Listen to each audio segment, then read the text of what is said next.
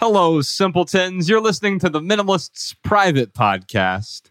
We're here with the writer, Jeff Goins. He's the author of, of this book, Real Artists Don't Starve, which is what we are talking about today. We're really talking about how to be more creative. We're going to answer a bunch of your surprise questions as well.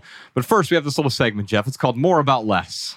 And it's where we read an article as a jump off point. So I printed out an article you wrote a decade ago for theminimalists.com. Oh, crap. and we we haven't done guest essays in like about a decade. Yeah. And um, you're one of the few guest essays that are up on our website. Mm-hmm. And uh, I figured we would just read this as a jump off point. Yeah, I know maybe some of the things you agree with. You may disagree with yourself here. I'll be. I thought it'd be interesting, but Totally. I thought I'll- I went back and read this. I was inspired by it. Really? Yeah. Cool. This is called Downsize Your Life, Live Your Dream. And we'll put a link to this in the show notes as well. You wrote, These days, everyone seems to be talking about finding your dream and living your passion. So many people are talking about it, but so few are actually doing it. What's going on here? Hmm. All the gurus are saying the same thing do more, hmm. start new habits, get more disciplined, do, do, do. But what if that's not an option for you? Most of us don't have more time to freely spend on a new activity. We are maxed out, exhausted, and growing increasingly disillusioned with promises we hear and see on television and billboards. But maybe there's another way. What if the road to finding your life's work was actually quite simple? What if it required you to do less? Mm. We'll put a link to the article so you can read the whole thing. But I wanted to use that as a jump off point because I think quite often we want to pursue a creative pursuit. It's how can I fit one more thing into my day? And what you're really talking about there is decluttering your calendar in a way so that you're making room. You're actually doing less, but you're doing more things that are meaningful to you. Yeah, Yeah. it sort of reminds me of a health coach who said, you know, most diets don't work because they're based on restriction, you know, and mm-hmm. so you're focused on the thing that you're cutting out, which is in some ways sort of a contradiction to this, but but I don't think it is. And she said, like, don't change anything, just add something like eat broccoli, like just add something good Mm. to your life. And I think that's the heart of what I was trying to say there. And I don't remember writing any of that, but it sounded pretty good. Uh, That did sound Isn't good. that fun to like go, huh? Who was that Oh, that yeah. wrote that? Yeah. But I think my experience at the time, especially, and my life has gotten simpler the more I've gone down this path of becoming who I am and and, and being true to my my art, as it were. And uh, I like find something that you love Hmm. and do it every day. I mean, it's so trite, you know, but like Mm. find something that you love and do it every day, and you will be surprised by how much stuff just sort of falls to the wayside. And you just, uh, that's my experience even with like the internet, you know, like I felt like, do you remember like starting out with the blogging thing and we didn't know what we were doing? Oh, and, yeah. and you just, "Ah, maybe I'll do Twitter. Like, remember when Instagram was just a way to take cool pictures? You know, Uh-huh. like, I guess I'll try this, you know? and um and you had to do everything and be everywhere until you kind of found your lane and then you realize how many things you don't have to do to do the one thing that only you can do. And that that's amazing. That's a really good feeling of just going this is what i do and this is all that i do. And i may have a dozen ways that i do it but all that other crap is just like seasoning And it's really tempting to add more things in. I was talking to Professor Sean over there. We have both of the Seans are are here today, and uh, That that's the name he got, Professor. I saw the I saw the voting happening. yes, the, we, we did a whole poll, Yes. and um, he didn't pick the name, so we decided we we'd, we'd allow it. Yeah. anyway, Professor Sean, he uh, he helps my writing class, uh, howtowritebetter.org. And uh, one of the things that we were even talking about amongst ourselves was like, it's really tempting because we, we offer a writing class. That's the only thing Right. that, that we offer, right? It's not like, well, then you have these other 17 things you can sign up for. Like, Mm-hmm. no, we give away a bunch of things for free and videos and a free ebook that you can download 15 ways to write better. But ultimately, we sell one thing. Right. It never goes on sale. Like it's like, well, the sign up now and it's fifty percent off. No, no, no. We s- we created this premium thing that adds immense value to people's lives, and people sign up for it. And it's the one thing we offer. And it's really tempting to say, all right, what can we bundle on top of it? What Totally. well, what other things can we sell? What other verticals can we integrate? And then it's like Now, it doesn't mean that it's wrong to try other things. In fact, in the book, there, there's a section where you talk about uh, broadening your um, creative approach. So you're not so myopic. And I, I think that was what was nice when Ryan approached me about starting the minimalists. It was a pivot for me. It was a slight pivot from hmm. writing fiction to writing Right. nonfiction. Yeah. And I first I was I wasn't open to it. And I had to think about it in a way to realize like, well, wait a minute. What I what am I ultimately trying to do with what I'm creating? I'm trying to add value in some way. Mm-hmm. This is a way for me to add value. And so we had the opportunity for the podcast or the films or tours or whatever it might be. It was always that question, does this add value? And if the answer was no, then I don't heap it onto my plate. Mm-hmm. But otherwise, realizing that if I say yes to this, I have to say no to these other things. Otherwise, this is going to suffer. Yeah, and I think people don't know what they want. Mm. And so they chase other people's definitions of their dream. I certainly did. And that will never satisfy. Will never satisfy to borrow somebody else's dream long term. Now, I might see you doing something in life and go, that looks pretty good. Maybe I should try that. Mm. I'm curious about it. Try it on, see if it fits. And and that's most of my story is trying other people's dreams on and seeing how they fit and going, I, that doesn't feel good yeah. and you really you don't have to take it off. It falls off of you but you can sort of fight to keep it on. You know what i'm saying? And finding your dream i think is a progress progression of trying on a bunch of other people's ideas for what your life should look like which we inherit from culture our parents all you know all kinds of influences media and that's fine. But eventually like you try enough stuff and you go no no no no no no no hey. Mm-hmm. That's kind of cool, you know, and you kind of find a, a, a succession of things that feel good and work.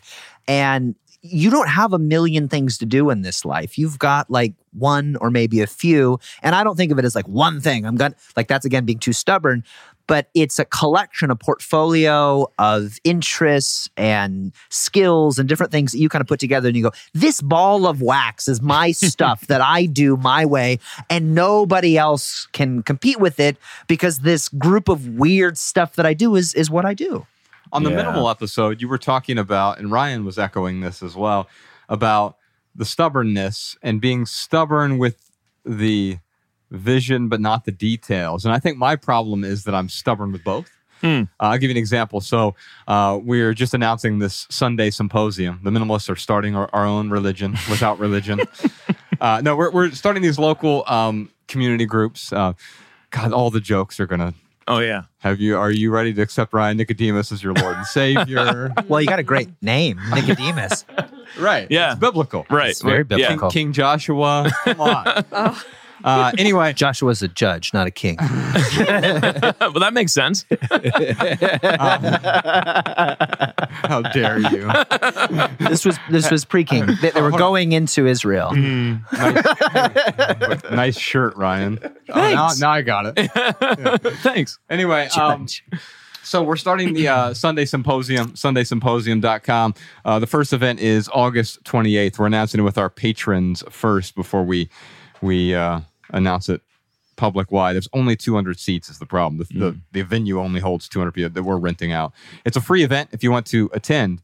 And um, I was going somewhere really profound with this, and then I Sorry. I- no, it's not your fault. You were talking about uh, being really strict with the details. Oh, thank you. So yesterday, That's why I'm here.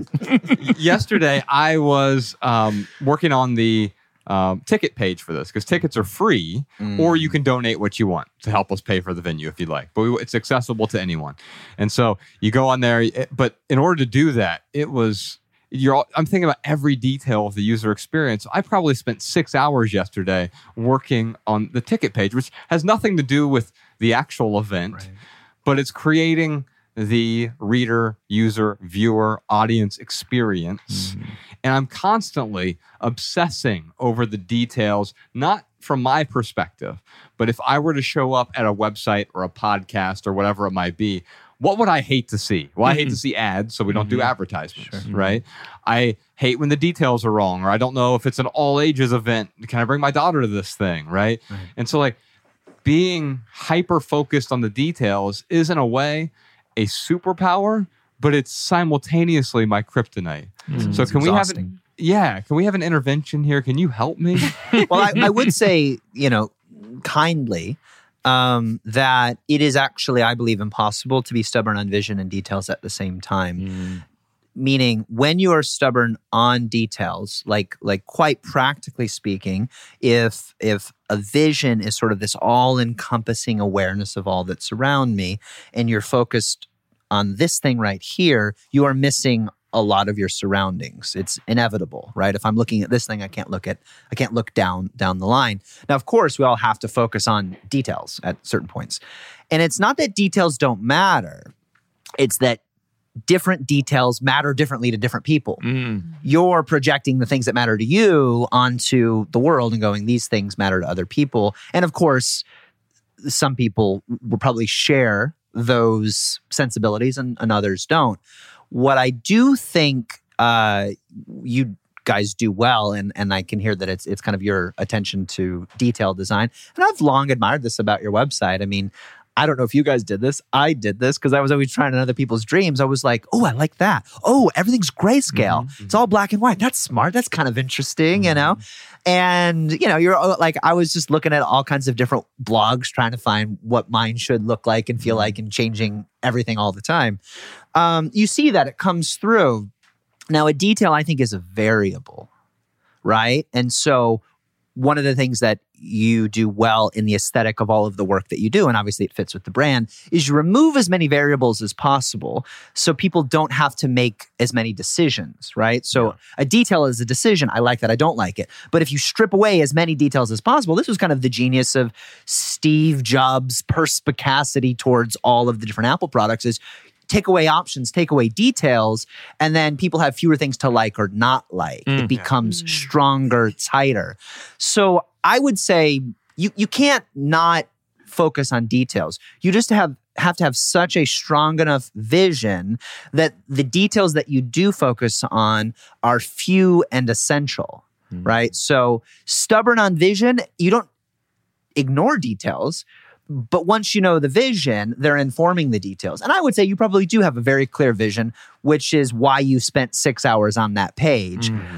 A way to work with that, maybe if you want to, would be to go, I'm going to let one detail that drives me crazy, I'm going to let it go Mm. Because that's mental and emotional clutter, spiritual clutter for you. Mm-hmm. It's something that weighs you down. I'm going to let it go and see what happens.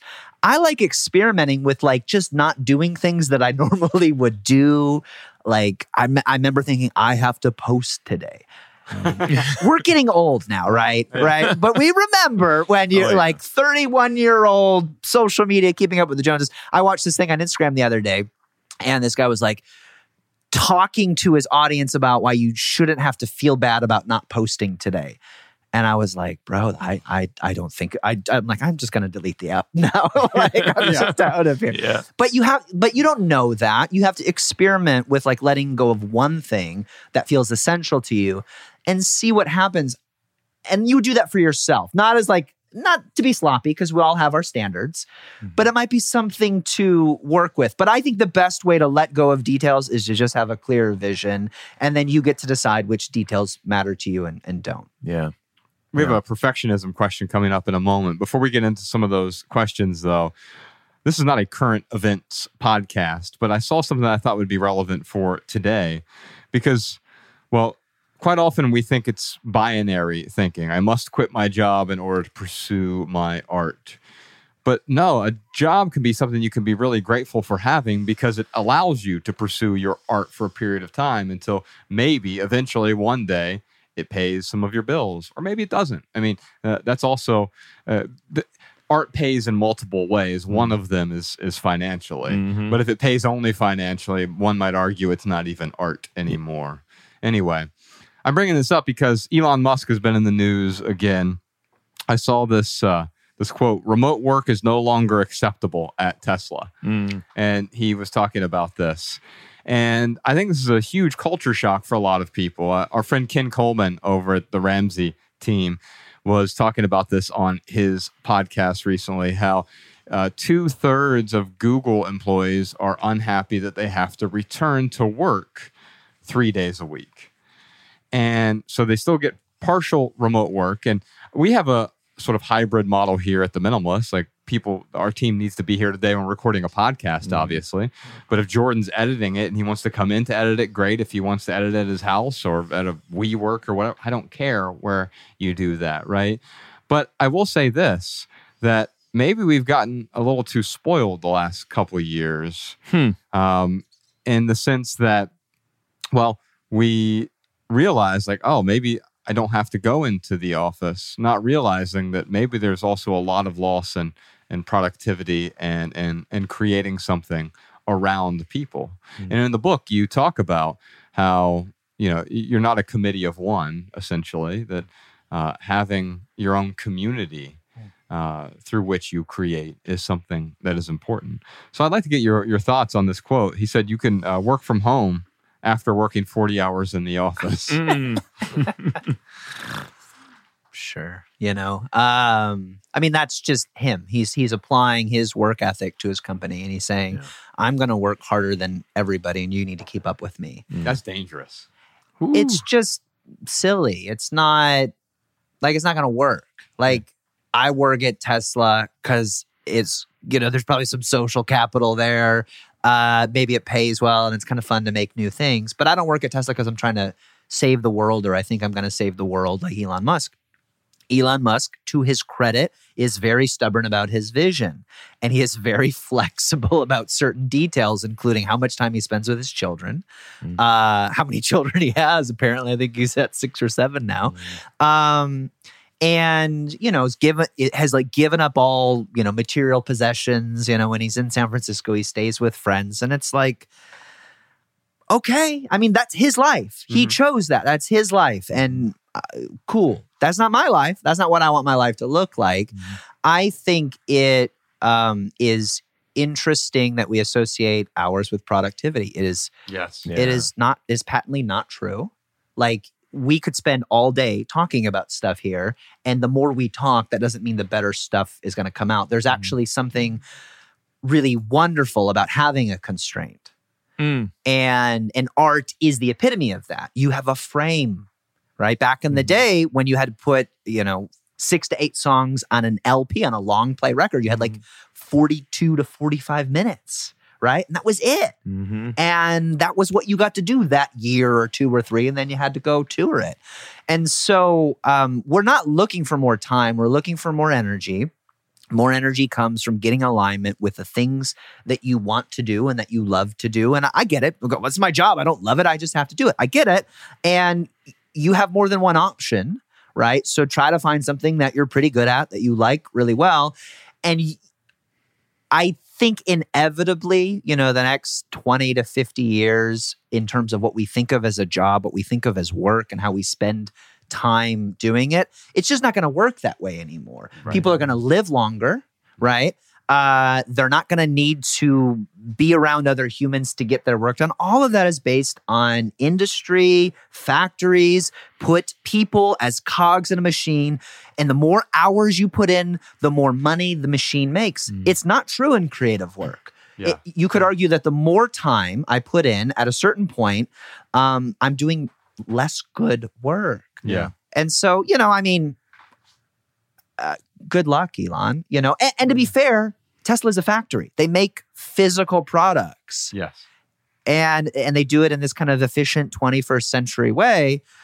But it's I don't know. It's it's not interesting to me. I'm not trying to work eight hours a day. Mm. I'm trying to do a like three really good things every day. I'm trying to uh, do something to make some money, do something creative that will eventually make me money, and and then just kind of like managing the machine. Hmm. And oh, by the way, you will always have a day job.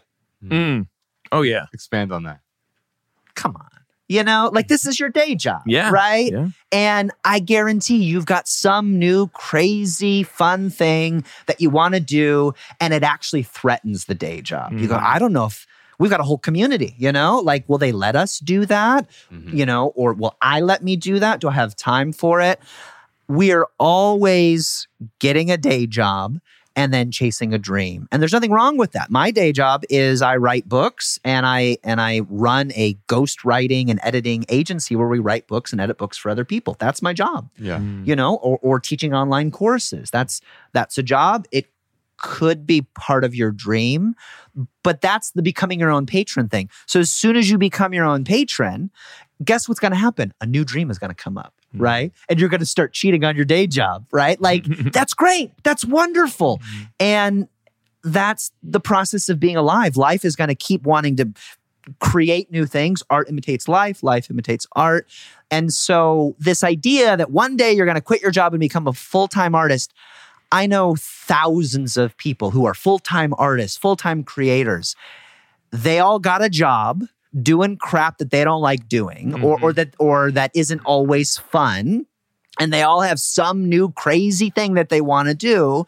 Welcome to being human. If you can't learn to love that tension right now where you've got a day job and one hour uh, a day to write a song or like paint something or or write a story don't be an artist because because mm. you are signing up for a lifetime of managing that tension of here's what i gotta do and here's what i mm. want to do and welcome to being human Oh yeah, it makes me think of the the you know the cliche of if you find a job that you love, you'll never work another day in your life. bullshit can we say bullshit Yes, can. this Yeah. is like and I fell No, for it. I like- fell for it for so long. It's stupid. Yeah. It's not. That's not the definition. Like you are going to work because guess what? The definition of a job is something that you work at. Right. And there's nothing wrong with work. No. Work is amazing. Yeah. You know, um, and it's okay to eventually get bored with this thing that you called your passion and your dream. Mm-hmm. You know, like because you're alive and you're going to do lots of different things. Look at Mhm. somebody like Picasso, who is con or the Beatles or whoever,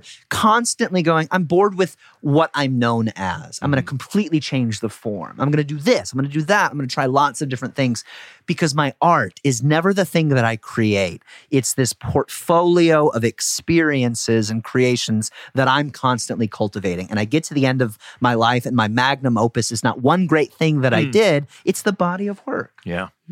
That's why I also get fascinated by people who tend to make the same album over and over. Yeah, like over Nickelback. I and over. think of it as like the Nickelback effect. And it works. Yeah, and it's say, like, they're pretty successful though. yeah, of course. And that would bore the crap out of me. right. Yeah. And, and but because I'm so obsessive, I feel like for me, I'm able to sustain something. What I, I don't, Yeah. I don't have the sort of ADHD of like, let's move on to the next idea. Totally. I'm constantly like tweaking it. Like, all right, how do Mm. we make the podcast 0.1 percent better this week? Mm. And, and in doing that, like I'm just constantly obsessing over the details. As I said, it's a superpower, but it's also kryptonite because at some point it's like, okay, this is good enough. Let's ship the thing, Yeah. right?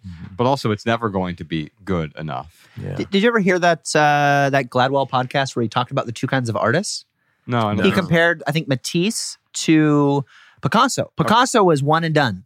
Mm. Matisse would spend years touching up a painting. Oh, wow. and and it was in the first season of um, Malcolm Gladwell's podcast Revisionist History, and it was about Leonard Cohen's song Hallelujah, Mm. Which was not a popular song when Leonard was playing it in coffee shops and whatever. And that song has like 30 verses that he wrote over the course of 30 years.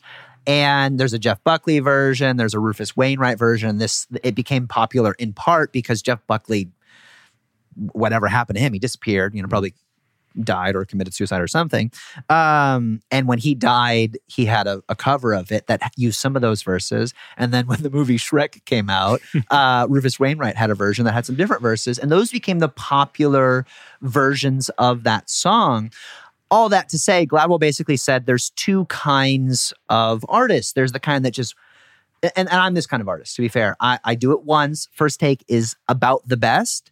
And the more I kind of chip away at it, the more I kind of break the Oh, genius of it. wow. Mhm. Wow. Like, Mhm. like my first take is my best. You know, I'll write an article and then I'll review it once. And then if I keep messing with it, it loses the juice. It loses the Mhm. life in it. And that's not just me saying that. That's people, readers and editors that I trust going, no, no, this is like you broke it. And I'm like, okay, okay, all right, fine, fine.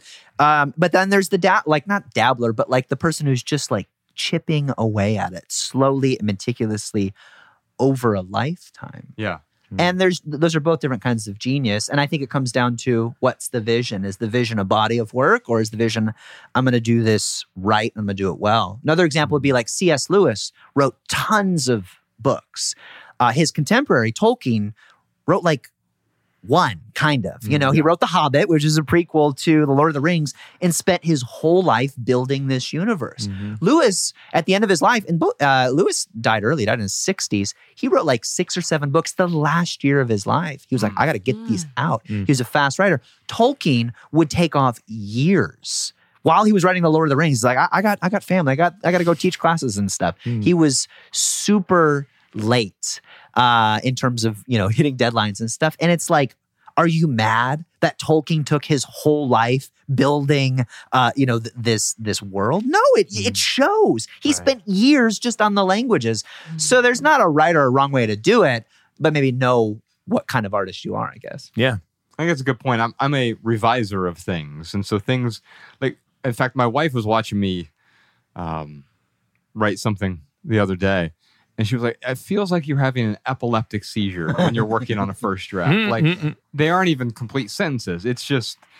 It looks like a collage of random words Oh, or, or sentence fragments, and I don't realize because I'm so used to writing this way. It's it's get the words onto the page. Just go go go go. go. Yeah, get all this onto the page. Most 400 word blog posts are 4,000 words for me, Mm. and then it's just like my bet, my best, most productive writing days are days when I've, you know, this is why I don't do word count, right? Because how many words you write today? Well, negative 2,000 words. Right. I deleted my Yeah. best day. Right. Right. Right. Because I deleted all the words that were superfluous. I, Mhm. uh, when I in the writing class I teach, I, I call it panning for gold. Yeah. But, but as a writer, you also have to produce the sediment that creates the gold, right? So it's or, or another metaphor, not to mix metaphors here, but a sculptor, right?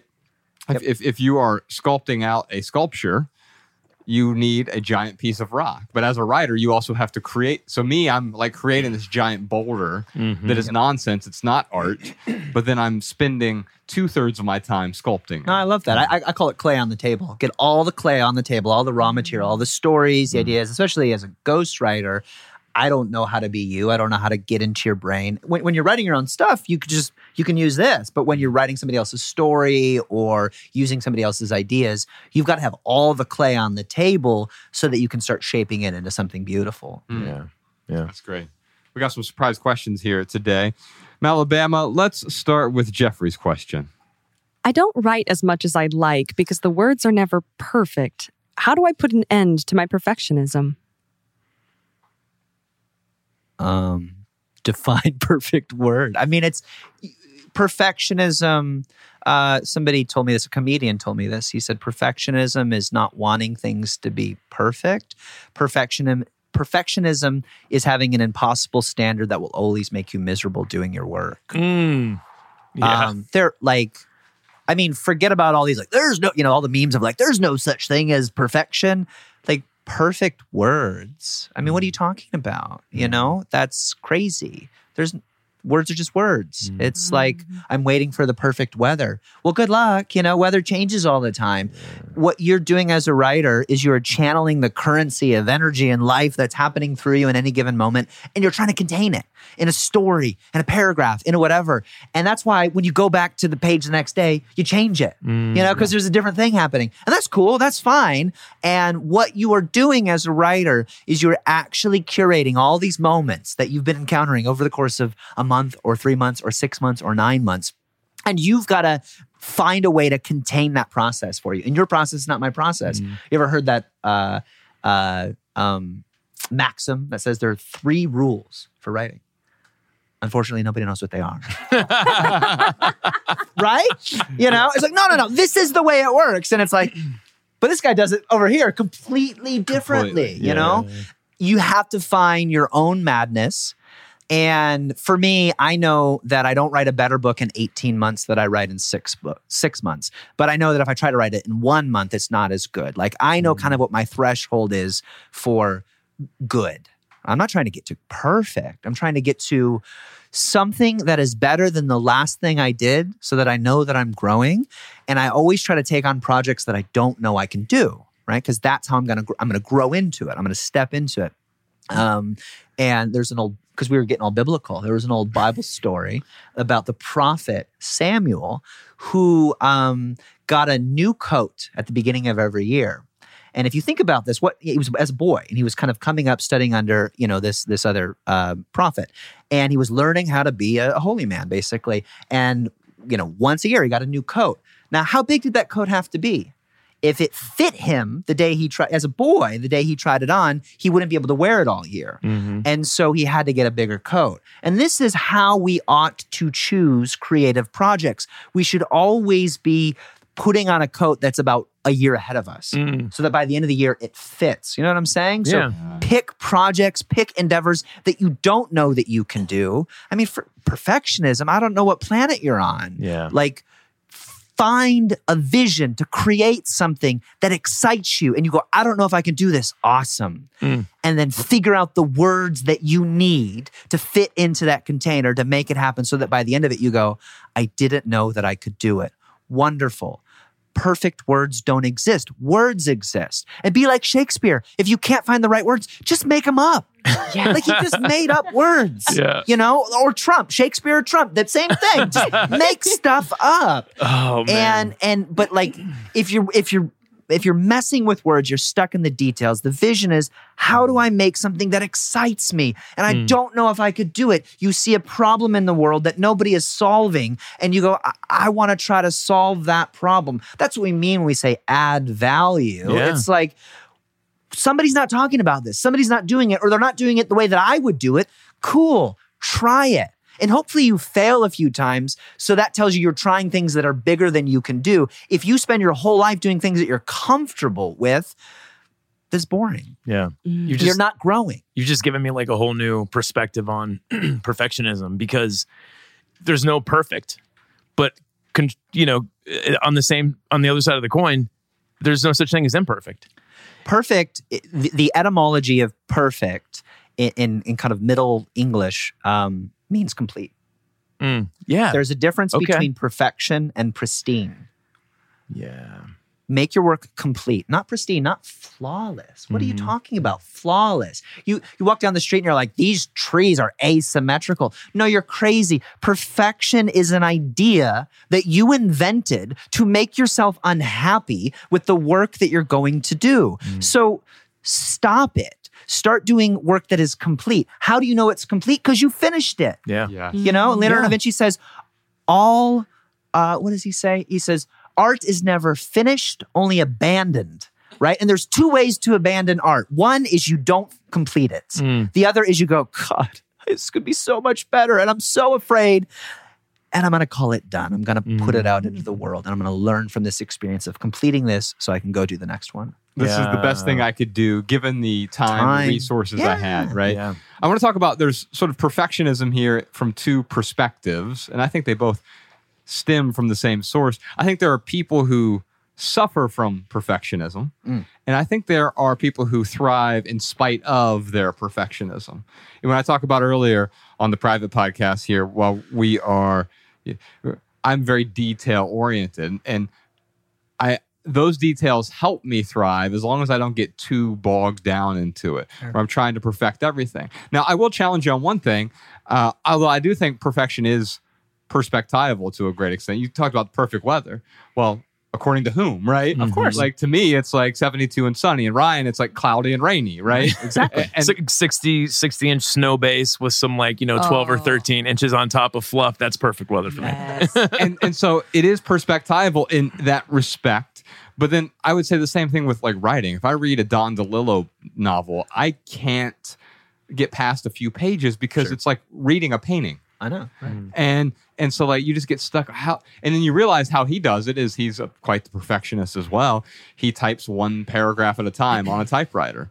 E- even if the sentence is one par- just one uh, one par- one sentence per, per paragraph, he types it out and that's one page. And he sets it aside and he's looking how do the words look relative to the other words in the sentence. Yeah. And by the end of a novel, he has an entire sort of book of these individual paintings. Every sentence is like a painting.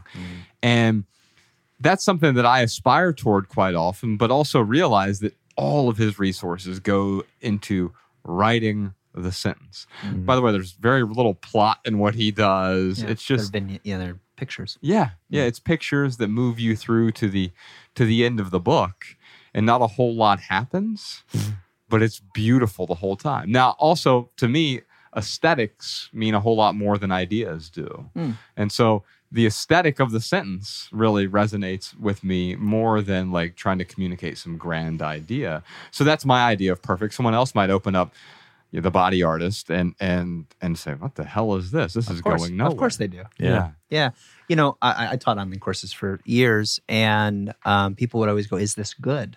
You know, and I would just basically say, "To whom?" yeah. You know, like, uh, and what does it mean to be good?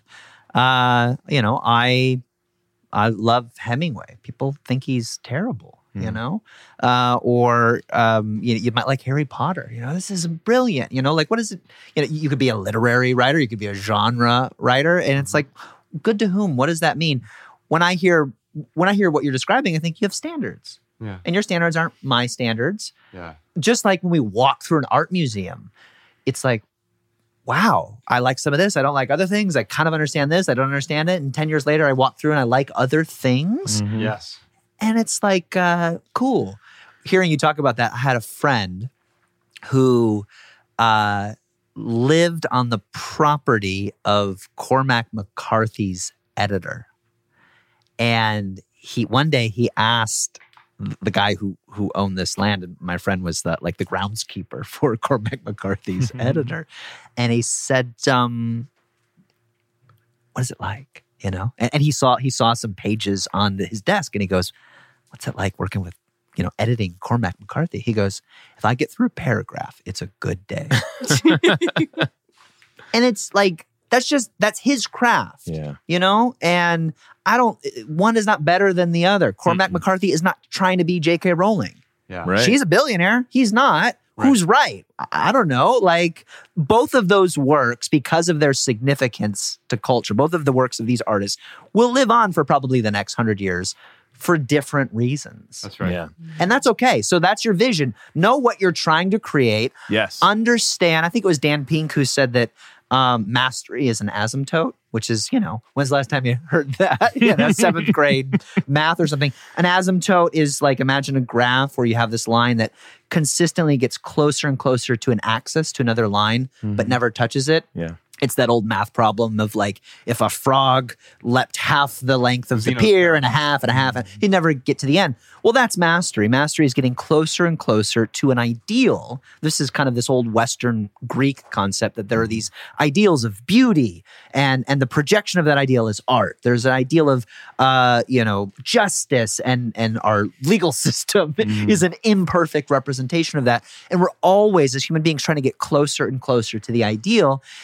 And that could be a, that can that can kill an artist Yeah. if you're like it's not good enough Mm. or it can enliven you because you're constantly getting better at and better at your craft uh, you know what what is i can't remember like but so it's a progression of greatness towards a worthy goal and there's like a viktor frankl thing in there somewhere but like happiness actually comes from us trying to do something great and never quite getting exactly there and every attempt is better you know and yeah, it's it, it can be maddening or enlivening depending on your perspective. But everybody's got different standards, and our job as artists is to know what those standards are. Hmm. Because I because you're not competing with everybody, but you are competing with people who share your standards. If you Hmm. read an author and you go, "I would love to do that," good, Yeah. right? Like that gives you a reason to get up tomorrow and try harder. You, you said that you know the artist needs to focus on what they want to create. Maybe uh, another way to look at it is what do they want to communicate, and instead of asking Yeah. themselves like, "Is this work perfect? Is this exa- is, is this as good as it can be?" The question is, is are you communicating as clearly as possible what you're trying to communicate? I asked a friend one time, well, uh, my writing coach, Marion Roach Smith, wonderful author, um, wrote a great book called The Memoir Project. If anybody ever wants to write memoir, I would highly recommend that very short book. She's a brilliant writer. Um, and she, um, I said, I was working on this book actually. And it was every book takes me, I just mentioned, you know, like I can't do it in one month, but I can do it in six months. And I've written five books under my own name and about a, a dozen plus, you know, including ghostwritten books. And um, every book takes me twice as long as the previous book because my standards keep going up. Mm. You know, I, I can't, I don't want to write that book again. I want to write something better. And I asked her when I was about, I don't know, in the third or fourth developmental edit of this book, go, and I said, um, How do I know when I'm done? Mm. You know, because I could add this story or change this or do that. She said, You, you're done when, when you've made your argument Mm. like you, like think of it as like a like you're in court as a lawyer going back to lawyer this this episode is brought to you by um, LegalZoom and um, when you rest when you made your case Yeah. and the reader is the jury and the judge and they get to sometimes the executioner and they get to decide if you convinced them. Yeah. that's the hard part of making anything is of course you go into it with an idea an argument a message something that you want to change Mhm. and then you try to put it into this thing and and people screw it up man. Like they get other things out of it you know? And they they read words in there that you never wrote. Yeah. and your job is to make your case make your argument and then rest and go have fun and and you know as liz gilbert says once you release it it no longer belongs to you it belongs to this cosmic craziness where people pick up all kinds of things that you never meant to say Yeah. and that's Amen. that's that's beautiful it can be really beautiful I think Yeah. perfectionism often stems from fear of, Of some course. sort. And so, fear of being thought of in a way, fear of being rejected, Mhm. fear of failure. But we're defining all of these things based on some you know, predetermined bias that we picked up along the way, right? And so, hmm. if I don't do the thing, if I don't write, then I can't fail at being a writer, right? I can be mm-hmm. a, the perfect writer in my head. And I think that's the the essence of Jeffrey's question here. Like, yeah, you're a perfect writer until you start writing. Yeah. and then you have to change your definition of perfection. You have to move it from pristine to complete. Mm. Did I do the best that I knew how to do with the time and resources that I had today? Mhm. Then you rest. You go, you know, Your Honor, the defense rests. And tomorrow is a different day with Mhm. different circumstances. Yeah. Alan Watts says the key to fear is to not be afraid of it. And so I think that's really the way that you overcome perfectionism. Mm. Suzanne has a question for us. How do you make time to be creative while you're working a regular corporate job? Can't do it. It's impossible. burn the bridges, burn the boats. Quit, quit, quit. I'll tell you what I did. I um, I used to wake up at 5:45 every morning to go to work, and I started setting my alarm for 4:44 every morning. This is before Jay Z's 444 album. He But, got uh, that from you. Yeah. Oh, Totally. really? I thought you said you got it. Yeah, He got that yeah, from you. totally. Rip me off. I'm taking this to court. and I would get. Uh, the reason I did that is I needed one extra hour. It took me a minute to get from bed to the desk. I had nothing else, and I would write from 4:45 to 5:45 each morning. Mm. I didn't worry about word count, page count, whatever. It was just sit in the chair. I Mm. got those four words from Donald Ray Pollock, and he talked about sitting in the chair and like how those four words changed his life. Mm. And he didn't become a published author until he was in his 50s. Mm. And what I realized is it was about removing all of those other sort of barriers and just doing it for an hour a day. It wasn't this grandiose thing. It wasn't, oh, but yeah, I don't have the time. I don't have eight hours a day to go to my cabin in the woods and write. No, there was just a coffee table or a dining table and a laptop and words and an hour a day. Yeah. Yeah, another approach would be to find a way to use your day job to practice uh, your craft. And and I tell a story in the book actually about a guy who um, uh, uh, worked in Wall Street banking, very demanding, busy job, and he wanted to be a writer. And so he had to. He's, he wrote maybe half a dozen memos a day. And he started writing memos as like haikus and just having fun with them. Hmm. And two things happen. And I find this to happen more often than not. It happened for me as well. Two things happen when you start. Uh, first of all, when you reject the illusion that your job is keeping you from your dream. That is Yeah. a lie. You are finding yet another reason to not do the thing that you love doing because you're afraid. Yeah. And you will always find a reason to not do it. The kids, the wife, the husband, the whatever, the Mhm. dog, the job, the whatever. You're always going to find a reason not to do what you want to do because it's scary. Yeah. It's scary. And you get up at 444, you walk to the desk and you go, what now? Mm. You know? And and there were days where I go, I did everything but write, you know, and then I had to kind of catch up. So he started using his day job to play, you know, to have fun, to, to start writing. And it was just for fun. Two things happened. One, everybody read his memos because they were different from what everybody else was doing. And the second thing was he started getting some muscle memory. He started getting some reps in. Uh, I did the same thing. I was working at a nonprofit organization as a uh, marketing director, and I um, I, I wanted to be a writer. And so I started teaching blogging to our our team because we're like, hey, we can use this tool to um, raise more money and get more volunteers. We were, you know, we were this um, relief organization, and and then I started teaching our marketing team uh, how to write better which eventually like became a business for me. I was using the context that I had, like Rocky, you know, mm-hmm. like you know any Rocky movie, he's got to go back to you know like the old gym in Philly, mm-hmm. and and he's got to go back to his roots. You use what you have, you know, you punch the meat rack or whatever. You use what you have. You let go of all excuses. You go, this is what I've got. I got ten minutes. I got memos. I got whatever I have. I've got some space where with a different mindset, I can, this can be my practice arena. Mm. This can be my studio. When you tell yourself, I need this, or I need a writer's desk. Stephen King tells this great story in his memoir on writing where he said, For years, I dreamed of having this big, beautiful desk. And then I bought it. And, and I and I put it in there. And and he said, I wrote books that I don't remember writing because I was drunk, high, addicted, right? And he he said, I got rid of the desk. I turned my office into a playroom and I just wrote. My kids would come in and watch movies. He has this beautiful quote in this book where he says, um, you know, uh, life is not a support system for art. It's the other way around. Your art is not this thing out there that you're going to go do someday. It's happening right now in your life and you're missing it. Take a minute today and make something, right? Pull out the receipt and write a poem on it, right? Turn a, a, a- a memo into a haiku. Do something now. Call your own bluff. You're lying. You're lying when you say, when I don't have this bullshit job, I'll get to be an artist. It's hmm. not true. Yeah. Man, that makes me feel That's awesome. so much better because I I have a desk at home and I tend to write most things at my kitchen table because that's where I started writing. Me too. Hmm. Breakfast table. Yeah. Hmm. Right Art there. happens anywhere, not in a cabin. I, uh, when Ryan and I moved to a cabin in the middle of nowhere to write our second book, right? And uh, we had we owned next to nothing, right? I brought a lamp with me. I don't know why I brought a lamp with me. I didn't really need that lamp. you needed something sentimental from. I suppose I, it's long gone. But uh, what I did notice is when we went and found a desk that I could write at, and, and in my room, and we it was a three dollar desk, and Ryan had to like reassemble it because it was probably Yeah. fifty years old. Oh, yeah, right? was- We found it at like this old used.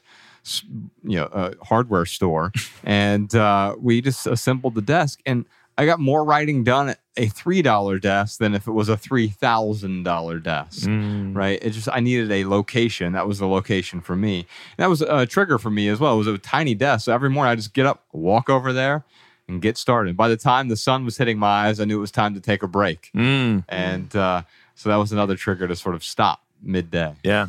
You guys know this. I mean, stuff is not the enemy and it's also not the solution. Yeah. It's just stuff.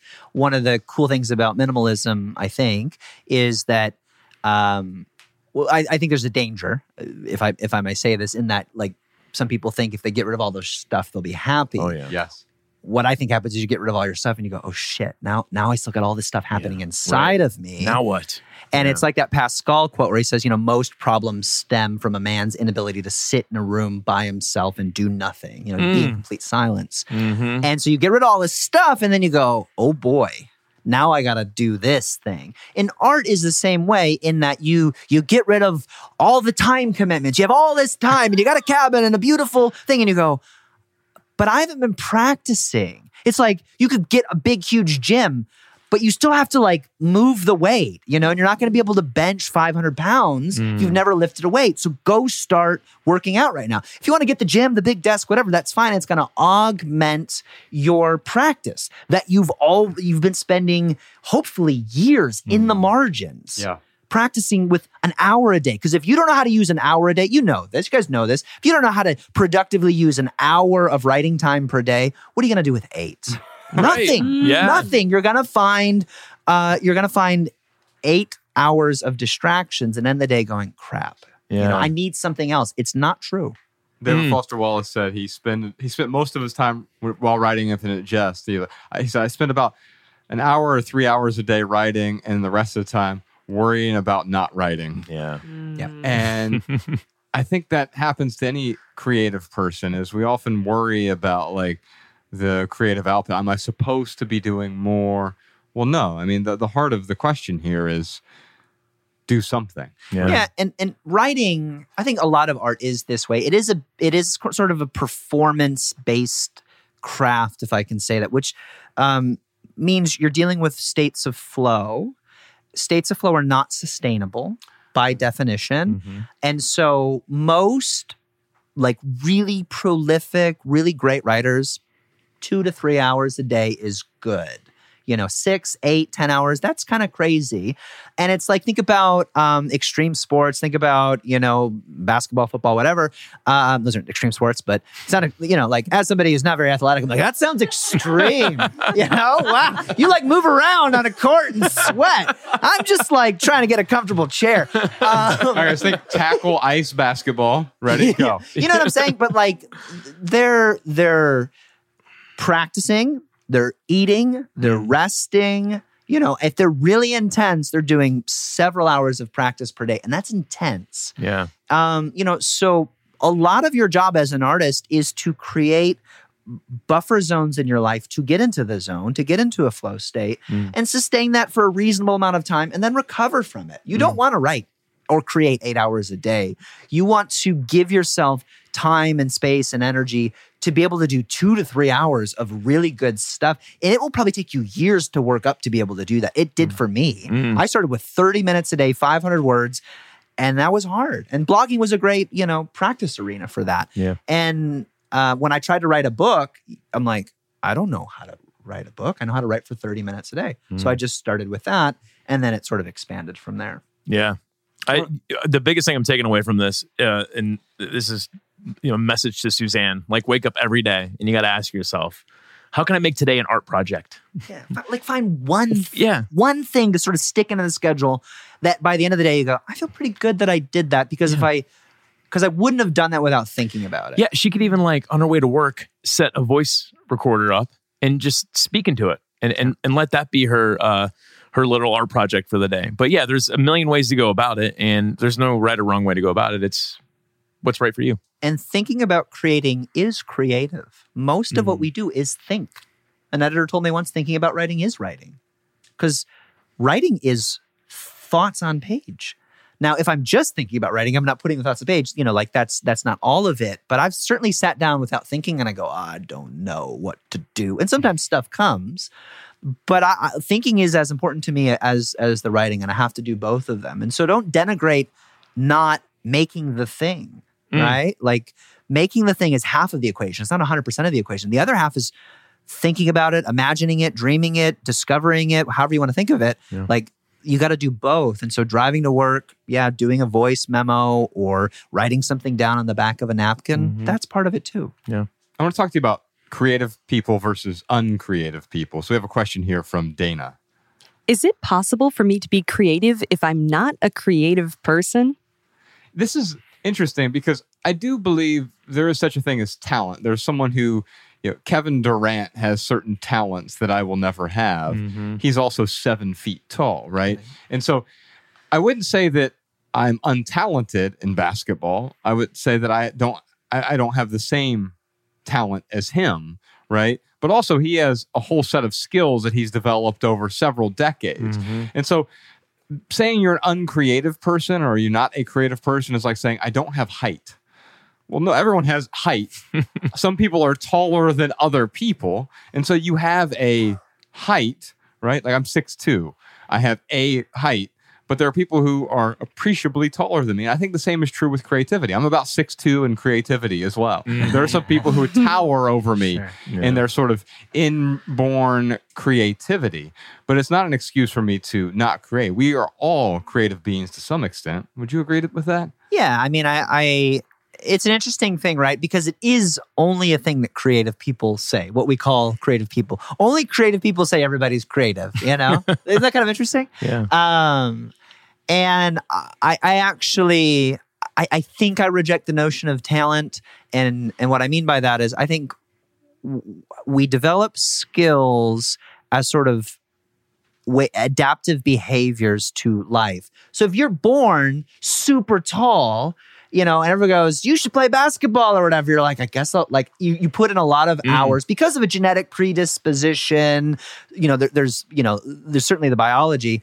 And so I think um, we don't get to completely decide what kind of art we want to make.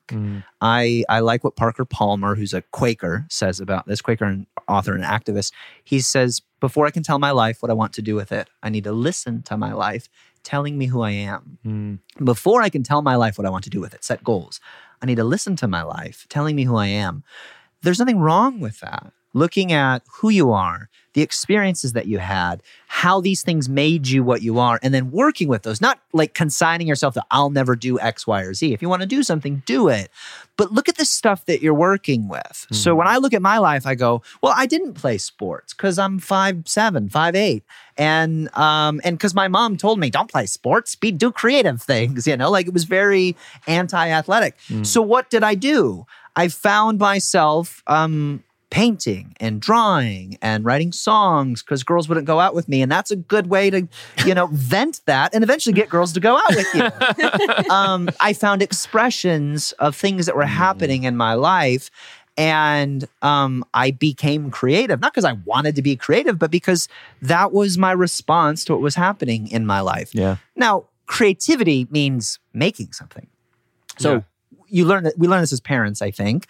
Um, I remember when my son was maybe six, he was at our breakfast table just drawing, right? And I go, Hey, buddy, you're really creative. That's amazing. He goes, What? I go, You're really creative. He goes, What does that mean? I go, Means you make stuff? and I was like, Oh shit. I don't know From the You know- mouth of babes. you know and and that, that there's that old picasso quote you know um, every child is an artist and you kind of have to learn how to not be creative you don't have to convince a child sing a song you know draw something build something make something It is innate yeah. um, human beings are making things all the time Yes. we are creating things. Now, we have relegated a certain set of activities that we call creative, which means artistic, you know, but Elon Musk is creative in the sense that he is designing solutions to problems that people thought were impossible to solve. That's creative. So I would say, um, don't try to fit into some, you know, artsy fartsy box, right? Because if that's not your experience, that's going to feel frustrating. And don't try to be good at things that you don't feel drawn to. I I had a great conversation years ago um, with an author whose name escapes me. He wrote a book called The Talent Code. Daniel Coyle. Great book about kind of debunking, you know, skill versus natural born talent. He said this to me. I thought it was really interesting. He said, uh, "We." I said, "How do you get great at something?" He goes, "It's you know ten thousand hours of practice." He goes, "But there's got to be some sort of intrinsic motivation. There's got to be what he called a spark." Mm. And I said, Where does that come from? He goes, Nobody knows. there, there's this kind of like spiritual, mystical, mysterious element to it, which is kids and human beings, adults, you know, all alike, are sort of drawn to some things over others. And no amount of pushing can make somebody love something that they don't love. And so my encouragement to somebody who's uncreative is to maybe break up with that term a little bit because creativity in my mind is just making stuff that um, changes something in some way. Yeah. It's transformative, it solves a problem. Engineering is incredibly creative. Mhm. You know, art is creative. There's lots of different ways to think of creativity. Mhm. And then look at your life. What are the things that happen to you that are just weird? you know, weird stuff that happened to me. Um, I won the sixth grade spelling bee. And I beat an eighth grader and I made him cry. And that was the only damn time I made an eighth grader cry. you bet your ass I felt good about that. A- and I found something that I could be good at that, ma- that put other people down. As a 12 year old pudgy kid who had long hair and was often mistaken for a girl because I had bosoms, that I love that. that. Was a good thing for me to put. I was like, words. I can do things with words. I can be somebody. Yeah. You know, it was it was adaptive. And then I kind of like worked through some trauma and you know worked on the ego thing a little bit. Mm. But it was it it was a way for me to you know make an expression of myself in the world. So you've got weird stuff Mhm. that other people don't have. Harness that. own the weird stuff Mhm. and then apply it to something that you want to do and then find somebody who's done it right? Mhm. and go oh you're an author and you write for an hour a day? I never thought of that. I guess i'll try that. Because you've got to kind of find your way. But take all your weird crap with you because that's what's going to make you you and it's going to make it unique. And then you still got to do all the work you know you got to put all your hours in it but you're taking that thing with you that becomes your style. And there's this great quote from bono talking about how they found that u2 sound.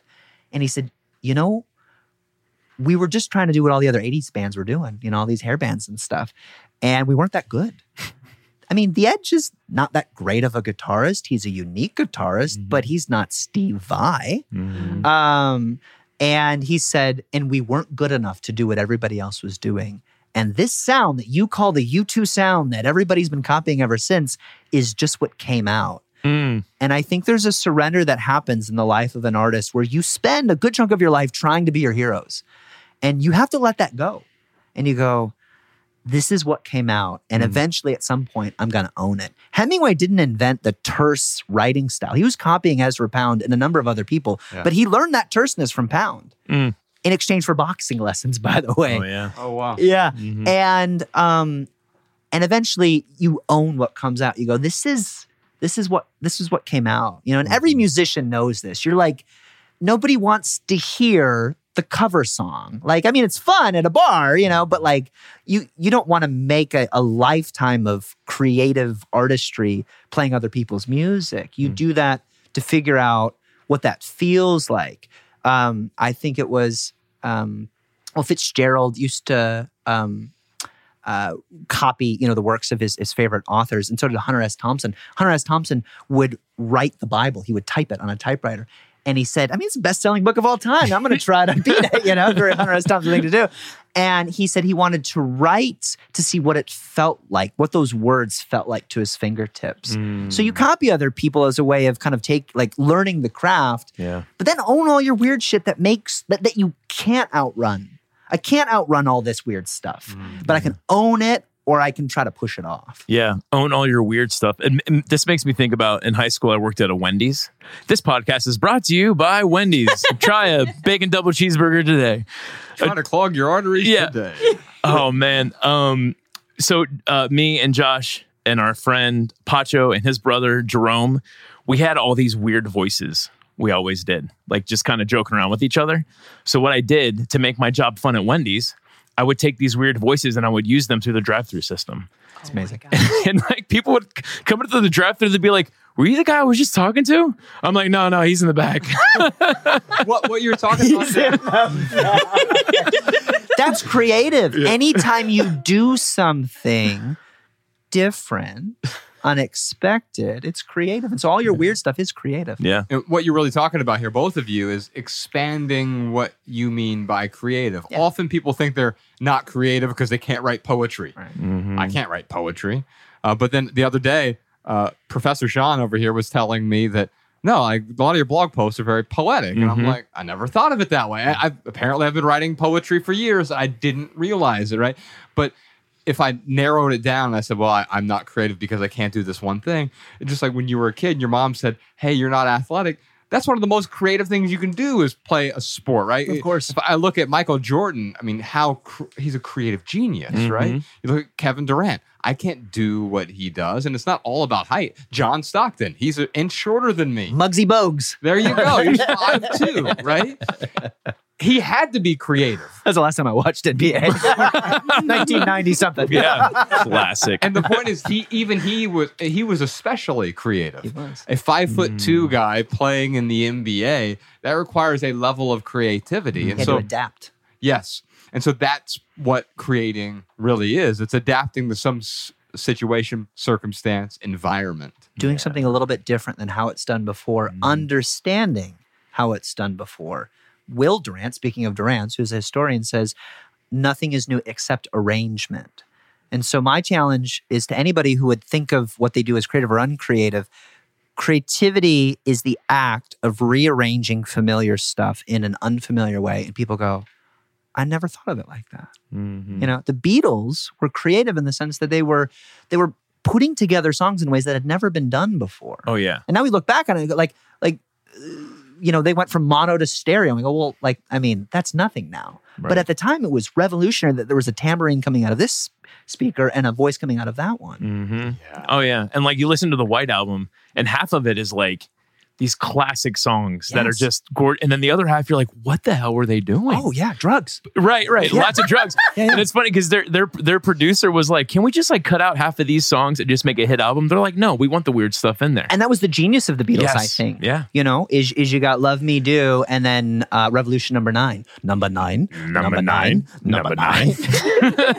Weird. yes. And and you gotta get weird to get good. Yeah. And you've got to learn how to manage the weirdness. Because Mm-hmm. the weirdness is what's interesting. It's the stuff that comes out that you go, hey, that was pretty good. Mm-hmm. Let's let's hold on to that. Yeah. Alabama, let's do one more question here from Asha. How do full time creatives handle health insurance, retirement, financial planning, and other things traditionally covered through a nine to five job? This is how they get you. This episode is brought to you by Yeah. Cash out. what are all those like the PEOs, you know, all those Yeah. uh, things. yeah. Anyway, there's Anyway. tools. There's tools for that. Yeah. Yeah. Uh So what do you do? What do you do with health insurance? What do you do with 401ks? What do you do with um what else do they bring up? Uh yeah, uh, uh financial planning, yes. Well, I mean, that's a whole other scope, as you guys know. You get creative. I, I think that's probably the, the short answer. And, Yeah. and you guys probably do something different from what I do. Um, you know, uh, one, you, you pay more money for a lot of those things sometimes. That becomes part of your budget. It does, yeah. Uh, health insurance is expensive for self-employed people. Uh, two, um, you can become an employee of your own company, of your own organization, and, and there can be both tax advantages and you know insurance advantages where um, you can use something like a, a PEO where you are a W two employee of your own organization, and then you get a health care plan through something like that. So, I mean, uh, that's kind of what I do, and and I just I budget it, you Yeah. know, and I make more money as a full time creator than I did working at a job where I got health insurance, and so you know it's it's worth it, and that goes back to um, you're not gonna get- you're not gonna do this. Um, you know, from zero to one, hopefully you're going to do this in a progression. So you may have a part-time job or you may be an employee of an organization for uh, the sake of, you know, the insurance or whatever, or you may have a, a spouse or a partner who has that and that's how you, you do that. But I, I would say the short answer is you figure it out and you apply the same creativity. This is what kind of drives me nuts about artists is they go, well, how am I going to do this? It's like you just wrote a fantasy novel, right? You just invented a world hmm. and now you can't take the same level of creativity and figure out like what to do if your kid gets sick. Like there's lots of options and you've got to be as creative with the life that you're building around your art as you were with making the art itself. Yeah. I mean, th- these things certainly aren't easy to replace. No. So nothing about this is easy. No. But uh but there are ways to go about it. Creative ways to go about it. And yeah, I mean, it might be a budgeting thing. I know a lot of starving artists who I mean, they're on Medicaid. They can't they can't and that's that's I'm not, I'm not shaming anyone. That's what they can afford. That's what they're on. That's okay. But there are solutions besides selling your soul every single day. If that's what you feel like you're doing.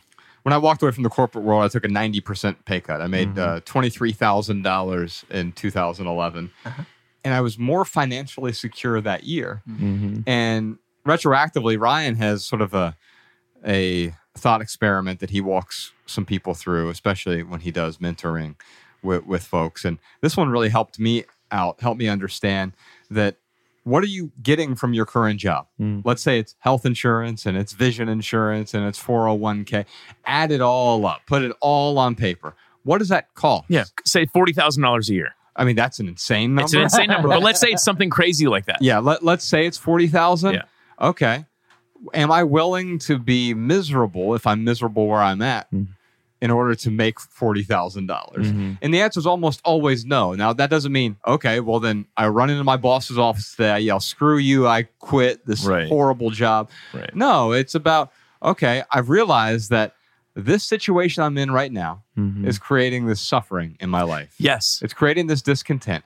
And it's worth it for me to figure out how can I make this money differently? Mm-hmm. How can I make that whether it's $5,000 or $40,000 a year to pay for health insurance and everything else that you need to pay for that you're getting right now from your corporation. If you do that as an experiment, then you'll realize like, oh, well, that's all I need to, to make. It's, it's, it's not as daunting as I, I thought it was. Yeah. If I add it all up, it's not as daunting as staying here in this miserable situation Yeah. might be. And well, the other side of that thought experiment is this: uh, if you had the forty thousand dollars in your bank, and you could just spend that forty thousand dollars to cut out all this misery, would you spend that forty grand? And I mean, that's that's the other side of that, where so, sometimes the answer is yes. Like I've I've went through that thought experiment with mentees who are thinking about taking a job promotion. They're like, oh, it's going to take this much more work. And I'm like, would you? How much are you getting a year? Oh, thirty thousand dollars extra. Would you pay thirty thousand dollars a year to not have all that extra work? I mean, there's not a right or wrong answer. Right. Or another way to think about it is like, um, you know, uh, hey Ryan, how you doing? I'm going to pay you forty thousand dollars to be miserable. Do you Mm. take the Mhm. forty thousand dollars? Do you take it? Mm. Yeah, right. Exactly. and again, there's not Yes. a right or well, there's not a right or wrong right. to that, but my answer would be no personally. right. yeah. And so you push it back over here, and I go, "Oh, you just came up. You just paid me forty thousand dollars to not be miserable." Mhm. And the question I think becomes, how do I find forty grand? yes, And, 100%. and, and this is a mindset shift, I think, for artists. If you've been an employee, you're going, um, I need somebody to pay me to do the things that I need to do. Mhm. And when you become an artist, you go, I need somebody to pay me to do the things I want to do. And that ain't it. That's not how it works. You go, you realize, I think you can realize this. I just bought a house and I didn't have the money to buy the house for the down payment. And I was like, and be, being a self employed person, they wanted a lot more security in place because I don't, I'm not a W 2 employee. Yeah. I have W 2 employees. I, I employ other people. I am a source of security for other people, Mhm. but I'm not one unto myself. Um, and so I had to come up with uh, about 150% of what you would normally need for a down payment. And I said, I don't know. But I, but that here's a problem for me to solve. I'm going to get creative, Mhm. and I came up with the money. I sold harder. I, I found new clients. Like it was a whole experience and, and and a fun kind of little experiment. And so one of the sort of last dominoes to fall for an artist fully becoming what I call a thriving artist is realizing that money is something that you make. Mhm. It is something that you create. You don't go around the world as a beggar saying, Can you pay me Mhm. for my work? You go, I'm going to create value in the same way that big corporations and financial institutions do. I'm going to make something that's going to att- attract value, Mhm. and that's going to come to me through the form of money. Yeah. If you are putting something of value into the world, people will find a way to compensate you for it it, it's 100% it, of the time. It's like a law of the universe. It actually has to happen that way. Yeah. It's, it's a law of reciprocity. If I put value out into the world, it's going to come back to me. Mm-hmm. And it often comes back in some very surprising ways. Mm-hmm. And, and that doesn't have to be this like woo woo esoteric thing. It can be very practical. I'm looking for problems that other people aren't solving. Mm-hmm. I solve those problems and people go, hey, that's pretty, like, here you go. You know, yeah. you mowed my lawn. Thank you. Yeah. You know? Oh, and you mowed my lawn better than the last idiot who did it. So I'm going to pay you $5 more than him. You just you created value out of nothing. Yeah. And that's what I think is fun and scary for a lot of artists because they have this war with money. Mm-hmm. And I go back to Michelangelo, who got a million dollars to paint the Sistine Chapel and complained about it like a good mm. artist. He goes and, and, he wrote in, in, his in, in a letter. He said, "I am the poor, starving servant of other people's dreams." he got dollars to, you know. Um, he, he was playing a couple of different games. He should have ran for office. Mm. Um, but he did something that no artist had ever done before, i- in that he became an affluent artist, and the, and he did it very strategically. And years later, he wrote to his nephew. He's an avid letter writer his whole life. He said, "I never kept a shop like most artists did." And that was a jab because most artists were merchants. They'd make stuff and sell it for, you know, a, a cheap, you know, like they were at a market, right? You go, you walk through Florence now, you walk through the market and they, everybody's selling their wares. Michelangelo never did that. He goes, all right, I'm going to call up the Pope, the king, like, and, Yeah. and there were strategic reasons that he could do that. He knew these people, Mhm. but he very strategically kind of blazed a path towards his vision. And you can do the same thing. There's a million weird ways to thrive as an artist. You've just got to find your path to do it. And the least of your problem uh, of your problems are going to be finding an extra 40 grand. And I know that sounds impossible to some people, Right. but I'm telling you, it's not that hard of a problem to solve. And if it's any consolation, stupider people than you have done this. and I and I always got to fall back on that because I'm like, this guy, I'm not. I'm. He's kind of dumb, and he's doing way better stuff than I am. I can figure this out. Yeah, if I can do it, I promise you, patrons, you can also do it. Yeah. You know what I love about your book is uh, uh, you got Michelangelo's story kind of weaved throughout the whole thing, and I don't know if this is good or bad, but you made me feel like I could be a Michelangelo, and uh, that's what I love about your book, man. Is, is you you help some common schmuck like me be like, huh. Actually, this is there's a recipe here that I could tweeze some ingredients out of. What's interesting about him is, um, yeah, I, I did a super deep dive into his life, but he had a last name, Buonarroti. And, um, you know, typically you didn't, not everybody had a last name. It was a sign of privilege, of nobility. Uh, Leonardo da Vinci, he doesn't have a last name. Da Vinci, he's from Vinci. It's where he's from. Leonardo da Vinci was a, um, he was a bastard. He was an illegitimate child. And as a result, you know, couldn't hold land. There were all these things that he couldn't do. Michelangelo had a last name. And his whole life growing up, his father told him that they were of noble birth, noble blood. And and this was part of what drove Michelangelo was the idea that he couldn't just be an artist, he had to be rich.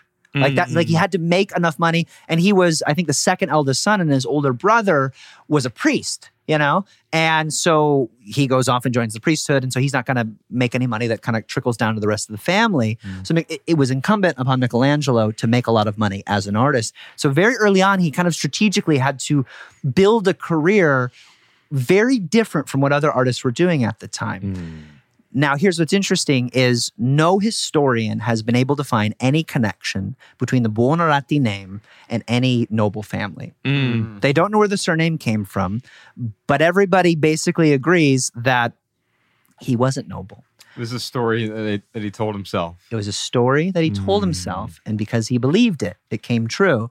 And the message of Real Artists Don't Starve is the myth of the starving artist is a story. Myths are stories that we tell ourselves to help us make sense of reality. And if you tell yourself a story enough times, even if it's not true, mm-hmm. it becomes true. Yeah. You know Nicodemus's middle name is Noble? Literally. And You are of noble birth. Yeah. I am. Yes. Yeah. Literally. That's right. That's right. Ryan Noble Nicodemus. That's an amazing name. Yeah. Thanks, man. It's a power name. God given. He's he's the guy with three names, but you need the three names. I know, right? More like Eric Given, but still. Uh, yeah, yeah, yeah. More like Eric Given. I, uh, yeah. I, the last name though, that I really was thinking about. So my wife's sitting over there. Uh, we'll have a kid one day, hopefully, and um, I would love to just name the kid Nicodemus and leave it at that. like no middle name, no last name, just like Nicodemus, or the artist formerly known as Nicodemus. Well, and like they'd have to be some sort of you know pop star sensation, something. would have to be. Yes. Yeah. Written. It's but that's what matters. Your name matters most. So if you have an interesting name, I'm kidding, right? the, la- the last thing about Michelangelo, to your point, Yep. not, not to spend too much time on it, is um, there were many artists who followed Michelangelo who who did comparable things. Who be, he, so he wasn't just an outlier. Obviously, he was an outlier, well, but he he made it possible for other artists to become aristocrats. mm, And I always have to like make sure I don't say aristocrat because you know Disney. Like, what is the right word, aristocrat? Uh, he made it possible for other people to do that, and that's what we're actually doing with our creative careers. Is we aren't just doing this for ourselves. It can feel very selfish and egotistical sometimes, and narcissistic. You know, building a platform, me, me, me. Um, but you are actually blazing a trail for other creative people who don't know that they can do what you're doing. And I appreciate, you know, that you guys do this. I try to do it. Like this is possible. And I'm showing you by how I'm doing it. And I'm hmm. showing you how I'm doing it because I'm just looking at what other people have done, you know, and I'm trying to copy what works for other people and apply it to my own journey. yeah. Alabama, Amen. let's try to wrap up with a question or two from the live stream. What do we have right now? Who's asking us questions? Shout out to our patrons in the live stream. Yeah. We have a question from Lisa. In my free time, I enjoy sculpting and writing as much as I can, but I'm not always sure when to write and when to sculpt. Any advice for knowing how to prioritize multiple creative passions? She needs to add another outlet, uh, music. Oh yeah, third one. right, a third one. That's what she needs. Well, I mean, this is this is literally a binary here, Jeff. She's like, "Hey, I only have so much time. Yeah. Do I write? Do I Mm. sculpt? What do you tell someone like this?" Um, I mean, you know, there's no right answer. I would go where the energy is. Um, I wouldn't. Uh, I find that if I fragment my time too much across multiple projects or disciplines, it just doesn't work. Yeah. I I like about 90 minutes. That's a good chunk of time if I can create for 90 minutes straight. The out on one project, a book, or whatever, the output of that is typically better than you know three projects at 30 minutes apiece. And so I would rather you know spend two or three days writing. You know, say you've got an hour to create. These are my writing days. These are my sculpting days versus trying to do all of it at once because you need some time to get into the words to get in uh, sculpture is like writing in that you're kind of you're Mm. working with stuff and molding it into a thing that works and you don't know exactly you're not following a schematic so you've got to kind of play with it you need a disciplined amount of time to do it and i'd probably alternate days that'd be my practical Yeah, or flip a coin on a day where you're like, I'm going to do one or the other, flip a coin, and as soon as that coin goes in the air, you're going to know what you hope it's going to land on, and Yeah. go with that. Yeah, yeah. I, I especially if there's not a lot on the line and you're you don't have a deadline for uh, a patron who's commissioned you. I would go where the energy is. You Yeah. know, if you want to spend a week working on this book and you're really getting into it, cool. If you're if the sculpture is taking off, I would follow that that energy. Jeff, where, where should we send folks to uh, to hear more, read more, see more from you? Um, you can find me at my blog and website, goinswriter.com. You pronounced it right the whole time. Thank you. uh, it's often, you know, I live in the South, so they say Goins. Mhm. Uh, but you know, like I'm I'm from Chicago, and so they would, uh, you know, middle school they'd say, you know, groins. So um, you, can know, only now you're gonna remember Goins writer, not groins, groins writer. I'm gonna buy that too.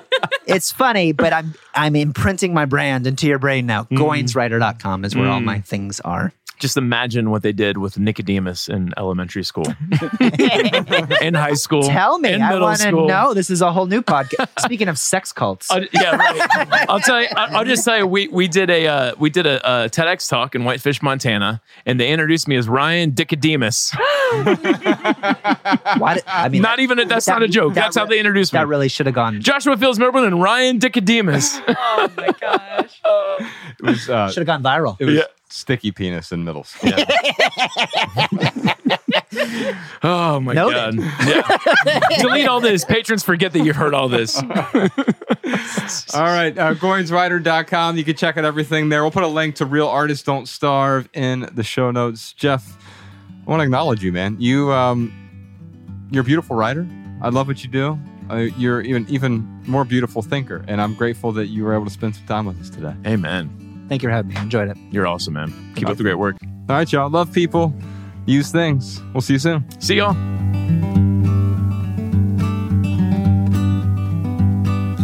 Every little thing you think that you need. Every little thing you think that you need. Every little thing that's just feeding your greed. Oh, I bet that you'd be fine without it.